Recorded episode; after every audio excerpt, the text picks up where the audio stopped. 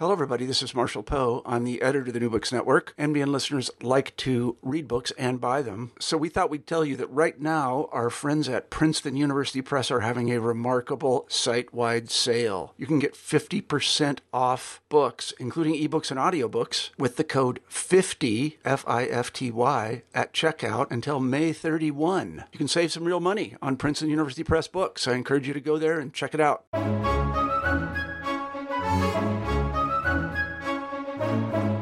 Everyone, and welcome back to New Books in Christian Studies, a channel on the New Books Network podcast. I'm your host, Crawford Gribben, and today my guest is Milton Gaither.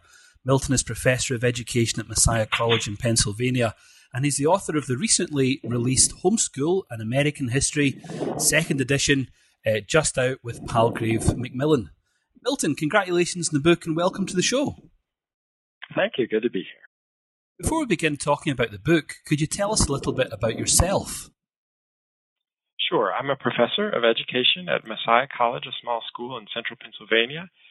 Um, I'm a historian of education by training, so this is um, a project that I've been working on for many years. Uh, got into it because as a historian, I was looking for a topic that hadn't been given a lot of coverage and something that was intrinsically interesting, which this certainly was, and it's been a very good topic for me. Now, the first edition of this book came out in 2008, very influential in its own time. And this, the book we're talking about today is the second edition of that text, just out, uh, I think, uh, within the last year. What, what, are the major differences between the two editions? The major differences have to do with what's happened since 2008 in the homeschooling world, which has been a lot of things. Um, in 2008, when I was writing, um, the internet was was a big thing, but it wasn't quite the overwhelmingly big thing it has become. So it's transformed the way homeschooling is done and the way homeschooling politics have, have taken place. It's also had a large impact on the kind of some of the specifics that I cover um, between 2007, when I about when I finished writing the book the first time, and 2017.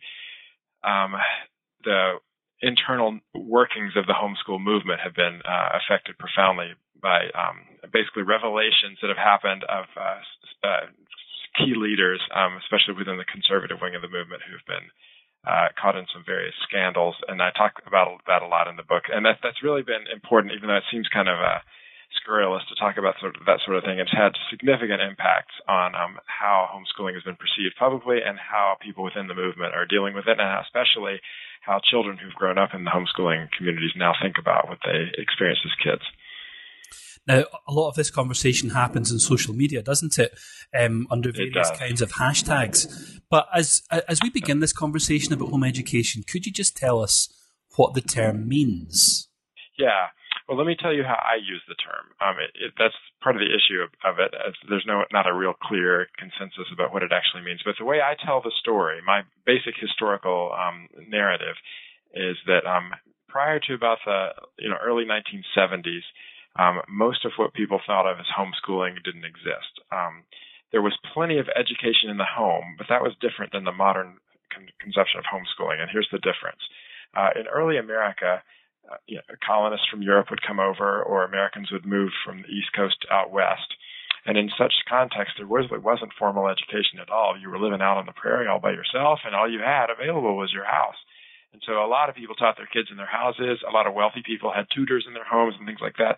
They were not doing that as a self-conscious protest against government schools. Government schools didn't exist, or at least weren't available. And so it was kind of something one did by default. And as soon as other options became available, families in these situations were delighted to have the opportunity to send their kids to a formal institution rather than have their kids be educated in their houses. So that's that's the early history that I tell. And then gradually, as the nation grew in population and uh, in constitutional complexity, um, public and private institutions were constructed, and lots and lots and lots of, and eventually almost all American children went to institutional schools. And that gets you up to the late 1960s and early 1970s when you begin to see a growing resentment among uh, various Americans. And this is why the story was interesting to me. Not just um, conservatives, not just liberals, but people on both sides of the political spectrum at about the same time in American history began to grow frustrated with institutionalized schooling and began to pull their children out. That's what I'm calling homeschooling. It's the political protest against institutionalized schooling and the choice to teach your children at home as a self-conscious political act. Now, from what we know from the press, this is, in the modern world, a fairly large movement. How many people are involved in home education in America? Yeah, that's a wonderful question. Everyone would love to know the answer to that question, and we do not know. Um, and here's why. We have 50 states in the United States. Their education is not a federal issue in this country, it's a state issue. Um, and different, the different states have different ways of t- keeping track of homeschoolers, different, vastly different regulations or lack of regulations about homeschooling. Many states don't even require homeschoolers to register. So there's no tally. There's no actual number. The best we've got are um, statistics drawn from samples. The best sample is the National Household Education Survey, which is put out about every four years by the federal government. It, it captures a it's it's you know, many thousands of families are sampled are, are studied in that survey, um, and when they do that study, they capture always a few hundred homeschooling families, and they generalize about the whole country from that.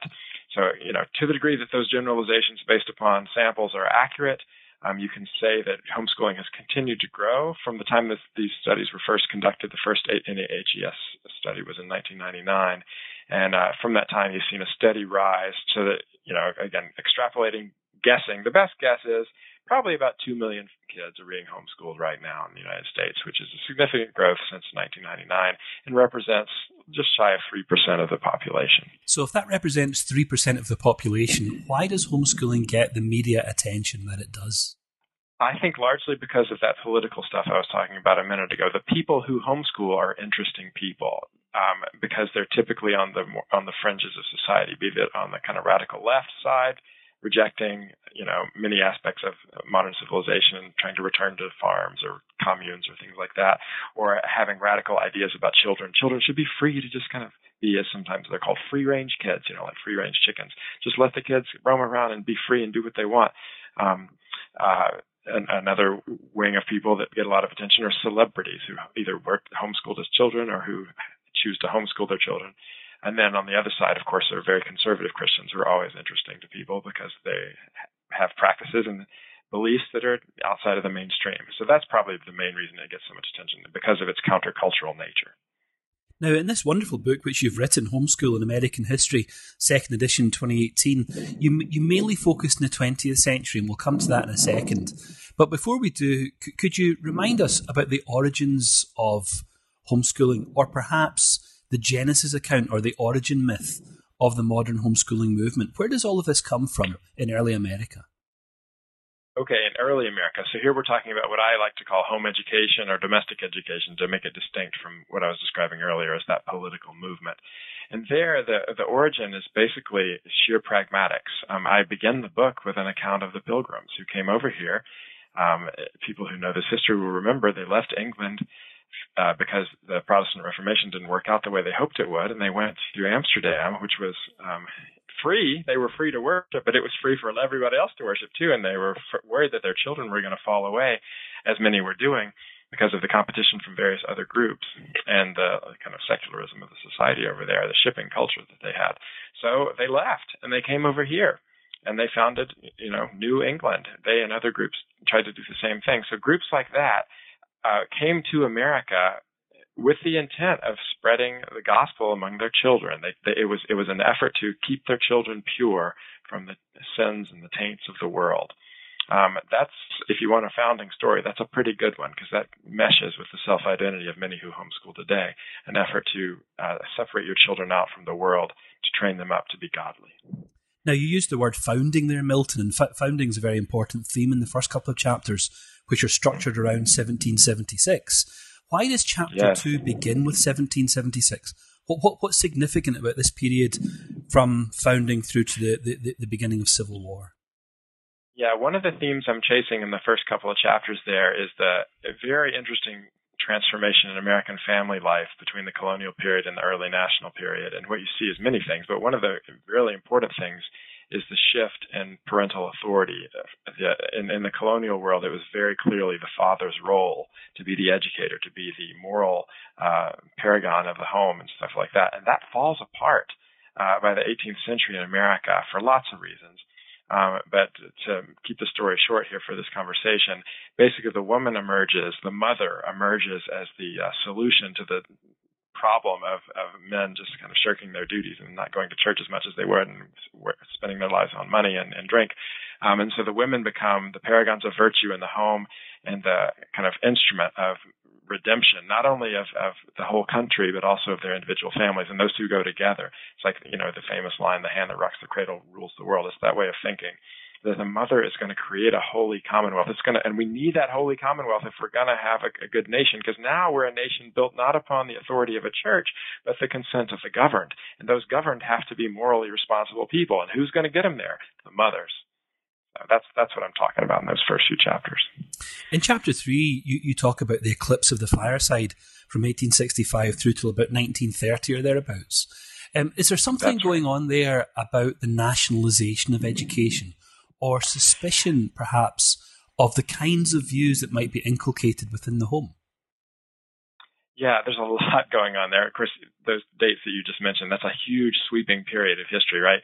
So it's really hard, again, to make a quick generalization about it. But if I had to do that, um, what's, what's happening in essence in America is prior to uh, the, the time we're describing right now, most Americans lived in small, little, isolated, almost villages where everything more or less that they needed. If, if you, you ever, if readers or listeners ever used to see the old show Little House on the Prairie, that'll give you a little flavor of the kind of context we're talking about. Little small towns all over America. And then what happened in the 19th century is those towns were linked together, first by canals, then by railroads, and then by actual paved roads.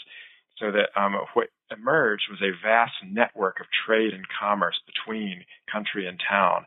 What emerged was capitalism and capitalism transformed everybody. The farmers are no longer farming in a self-sufficient way, you know, 40 acres and a mule, taking care of your family. They're growing cash crops to sell to, at the market to buy products. And that connects them to the cities. That this cash crop farming produces much more um, available crop, which uh, allows the cities to flourish because people in the cities need something to eat. So there's this interesting, uh, you know, basically I'm, t- I'm describing uh, the modernization, the growing complexification of the of the country, and you see that reflected in our in our in the commercial sphere, and then of course also in the government that emerges to deal with that. A vastly increased population, needing much more um, government oversight, and part of that um, uh, oversight emerges as, as, public education. So that's the when I talk about the eclipse of the f- fireside. What I mean there is children are learning what they need to learn, not you know around the family fire, but at a separate institution, tax supported. Now, you, you, describe in the book the, this institutionalization of education through this period, and you, you show a number of states that, that become quite um, aware that their legislation has to reflect this as well. How does that play out at the end of the 19th, early 20th century?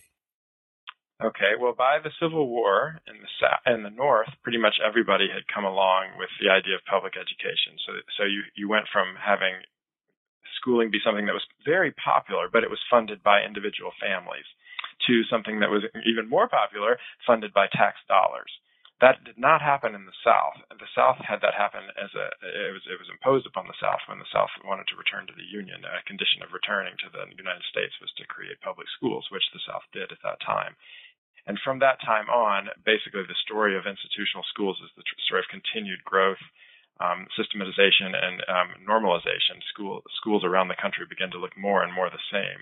Um, again, we're always keeping in mind that when we're talking about this, we're talking about this for the white population. Um, a white population which is growing like crazy because you're having tremendous numbers of immigrants from Europe coming over during all this time period. So that's that's the story. It's a story of growth and more growth and even more growth.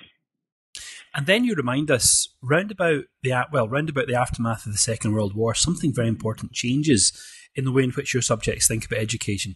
That suddenly this educational impulse, which has been driven by what we might call government programs or government agendas, suddenly becomes captured by a countercultural moment. How does that work? Yes, it does. A lot of it has to do with the Cold War. It's very complicated. Lots and lots of historians have tried to figure this out. What what happened in America um, but yeah, the Cold War is often depicted as a major culprit. Um, uh, the increasing uh, education and, uh, of, of, women is a major factor. Suburbanization is a major factor as well, as people are moving out of the old ethnic ghettos of the of the cities in which many, uh, you know, uh, of these European immigrants I was talking about a minute ago. They were, they were raised that way. The men go off to war, World War II. They come back on the GI Bill. Everybody knows the story. Um, and they, they go to the, they go to college, vastly increasing the number of people in America who go to college and universities.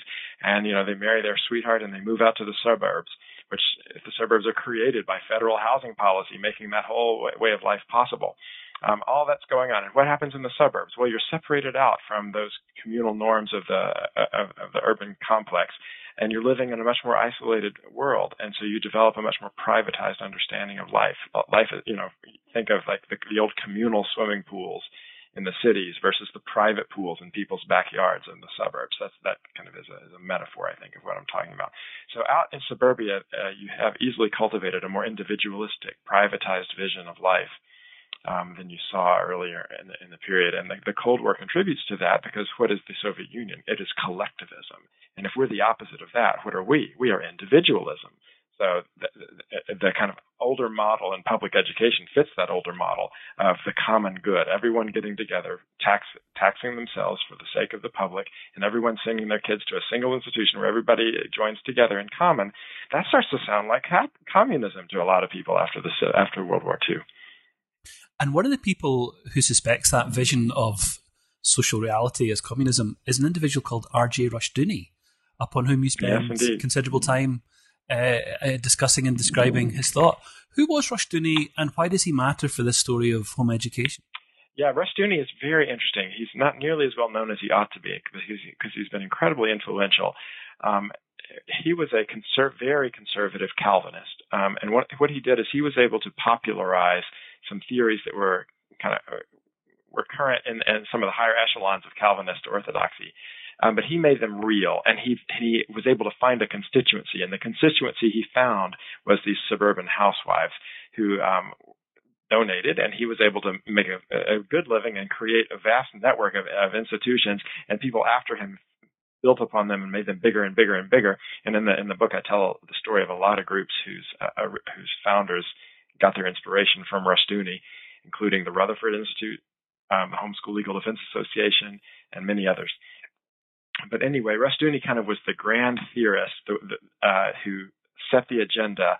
It, uh, pretty, he didn't invent the phrase, but he popularized the term secular humanism and that way of thinking that government school is by definition secular humanism. It's ungodly. It's not what the Bible says. And he has this elaborate theory of, of, of, separate spheres, where there's the God has ordained different spheres uh, and having to have different institutions govern them, and the sphere of governance of education is not the government. That's secular humanism. It's the church and it's the family. Um, and so Rushdoony contributed lots of his time and energy to going around the country and trying to um, foster the development of independent private Christian schools and homeschooling. Now it sounds like on both the right and left, uh, as as um, educational theorists or practitioners move towards home education, it seems that on both sides of the political spectrum, there's a strain of anti-Americanism, or at least skepticism about America and what America stands for, which is all the more remarkable given the context of the Cold War. Yeah, I'm, I'm hesitant to call it anti-Americanism. I, I would call it it, it's a it's a cynicism about the common good. It's it's a retreat to private life, um, which in a sense could you could argue that is Americanism. You know, going all the way back to those those pilgrims that we talked about at the beginning. Um, uh, so it, it's it's always a fraught issue. What is it to be an American? Like I, you know, you recall um, in the Watergate era. Um, who was the good American? Was the good American the one who stood up for law and order and kind of trusting the officials, or was the good American the one who uncovered the corruption? You know, who's the real good American? And of course, everybody on all sides would think of themselves as the true American. So I, I, there wasn't a rejection of the concept of America. It was it was a competition over the definition of what that meant. Um, conservatives uh, on the Christian right wanted America to be pure and godly. They they would hearken back to the Pilgrims and the Puritans and say we need to restore that that good Christian America idea that that's the founding of our country. Liberals would say, no, it's the heart of, of America. It's to be protesting against power. We always took it to the man. We we were we were against the king. You know, so uh, it depends on who you ask what it means to be a good American. Well, how, how does the how does a, a, a sort of a left spectrum home education movement emerge? We've just been talking about on the right. That's right. Is, is, there a similar figure on the left? There are there there are a few similar figures, and um, historically speaking, just by a few years, but historically speaking, it was on the left that it emerged first, and it came out of the uh, radical critiques of leftists against government schooling, um, which they saw as part of the military-industrial complex. You know, the kind of that 1960s critique. They they felt that children were being um, standardized. They felt that that uh, the whole world was getting so constricted that that um, you know there there was overlay upon overlay. Big Brother is watching you. That way of thinking. Um, if they wanted to liberate children, and um, one of those figures who was interested in liberating children was a man named John Holt. And earlier in his career, he had been an advocate for free schools, which were private schools with with very liberal pedagogy. And eventually, he came to the conclusion that even free schools were insufficient. There's really no way to get kids to be free within the confines of an institution. So he kind of stumbled into home education he didn't know that there was such a thing, but when he when he got there intellectually, he looked around and saw that there actually were a few families doing what he thought was what ought to be done. So he became the first person to sort of network all these families together. He he had significant funds from his own publications. He, he wrote a lot of successful books, and he gave and gave and gave of those funds to build the first infrastructure of, of homeschooling. He created the first homeschoolers magazine the term unschooling that is still thrown around these days originates with John Holt. So a lot of people who take him as their inspiration, they're the sort I mentioned the concept of free range children earlier. That the concept of, of homeschooling is, is all about liberating children, not about inculcating them with conservative ideology. Hmm. So we have Holt on the left, you might say, and Rushdoony on the right. Um, yes. Thirty years later, forty years later, where are these movements now? Yeah. So what happened um, after those those founding fathers, if you will say, of the homeschooling movement, and I say that with, uh, with a smirk because um, even though the men get all the credit for founding the movement, the va- I mean, like 90 plus, 98, who know, huge, high, high percentages of, of people who actually are the homeschoolers are the women. It is almost entirely a women's movement, um, just with a few male figures at the lead. Um, but what happened is at first the, the, the people on the left and the people on the right worked together because they had a common enemy, and that common enemy was laws making what they were doing either illegal or no laws at all, so the people who were in charge of the school systems could do whatever they felt like it. So um, uh, the left-wing homeschoolers and right-wing homeschoolers combined forces and worked across the country successfully in the in the early 1980s to get law after law after law passed or changed or over, overturned by court cases or what have you um, to make the practice much more clearly legal and easy to do. Um, by the mid 1980s, that um, that approach had been mostly successful, but at that very time, um, John Holt died. Um, Rushdoony was getting older and not being so contrib- contributing as much. Another man we haven't mentioned, Raymond Moore, was getting um, older as well, and a new generation of was emerging, a generation of baby boomers, and they were more uh, solidly on that the Christian right side, and they pretty much took over the movement, uh, in, at least in its public face. Um, and one reason they were able to do so is because, frankly, the conservative Christians have a have a better ideology for home education than than the liberals do, largely because conservative Christianity uh, likes the idea of having a woman stay at home whereas liberals don't necessarily have that idea. So um, liberal homeschoolers, there have always been fewer of them, and they tend to not homeschool for the duration the way a lot of conservative Christians do. So because of all this, um, by the mid 1980s, late 1980s, conservatives are largely in charge of the movement, and they drive it uh, until the internet takes over and uh, kind of break the monopoly that conservative Christians, largely through the, through the Homeschool Legal Defense Association, held on the on the movement. Uh, having said all that, um, the final thing I'll say about this is we've seen a continual progression, even up to the present day, of looser and looser and looser regulations because, homeschoolers have been very, very effective in their local state houses um, lobbying for their agenda, which is basically to get government out of their hair so they can do what they want. How is how does uh, home education look at the moment in terms of its future prospects? Yeah, well, I mentioned briefly the difference between my older edition and the newer one is some of the scandals that happened around 2012 to 2014. So th- there's been some uh, a little bit of um, self-reflection. We've had, homeschooling has been around long enough now. Uh, a whole generation of young people have grown up and now they're adults themselves, and there's several of them have been have had, uh, you know, some are, are, very positive about what they experienced, but a lot of them have been negative. And so there's been some critiques from within the movement having emerged by the children saying we need to be more regulated more because there's rampant abuse or whatever. Um, so there's a little bit of self doubt in the movement right now. It also seems to, it's hard to know. Like I said earlier, we don't have numbers, but it seems like we've kind of plateaued. It, it, in, the, in the 80s and 90s, it was, you know, every year growing and growing and growing and growing. It seems like that, that rate of growth has slowed, if not stopped, at the present moment. Um, and the institutions uh, connected with homeschooling have matured. Um, it's very easy to do now, comparatively. Um, it's not hard at all to get on the internet and find a group of other like-minded people right in your area and plug in and start homeschooling. It's so much easier than it used to be. So that's that's the change we've had. Uh, basically, homeschooling is more and more normal. And another thing I want to throw in about that, and this is a major theme towards the end of the book that I talk about, is that as homeschooling has emerged as a popular option, uh, it's been co-opted increasingly by public education itself, so that lots of kids now are homeschooled through a public school because they do it online in their houses, through charter schools or what have you. Um, lots and lots and lots of kids are doing that, um, and that will probably continue and grow. Hmm. So, Milton, if we want to find out more about home education, we can read your fine new book, second edition, Homeschool in American History, but we can also visit a couple of websites that you maintain.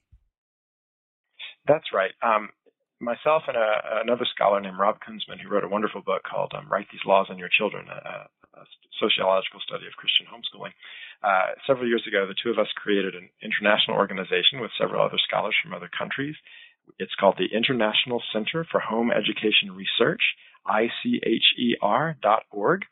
Um, and on that site, we have really good resources for research. we we see ourselves as researchers studying homeschoolers. We're not advocates or critics. We're just trying to understand the phenomenon. I review um, recent research on homeschooling on a blog that's on that site. We maintain a uh, very comprehensive, probably the most comprehensive, not probably, it is the most comprehensive list of uh, homeschool research available. You can search by various things on it. And we also do our best to keep track of the data that the states that do report put out. So if you want to know how, how many people are homeschooling in my state, well, if, if that data exists, it's on our website, so you can look. Well, Milton, uh, it's been great to have you on the show today. Really appreciate your time. Um, but before we wind up, could you tell us what you're working on at the moment? Sure. Yeah, just last year I finished a textbook on the history of education, not just homeschooling, but the history of education uh, all across the board. Um, and I'm not sure that that's kind of exhausted me, and so I'm not. I haven't really delved deeply into the next project. But one of the things I'm beginning to think about as a as a possible next topic would be the growth and extension of credentialing, and how that makes it more difficult for people from uh, lower income backgrounds to be able to get good jobs because everything now requires a credential. And I would like to tell the history of how that happened. Well, that sounds like a great project. Um, for now, I want to say thanks for writing Homeschool in American History, recently published in second edition by Palgrave Macmillan, and thanks for coming on to the show to share your work with us. Thank you so much. It was a lot of fun. And thanks to everyone else for listening in today. I'll see you next time on New Books in Christian Studies, a channel on the New Books Network podcast.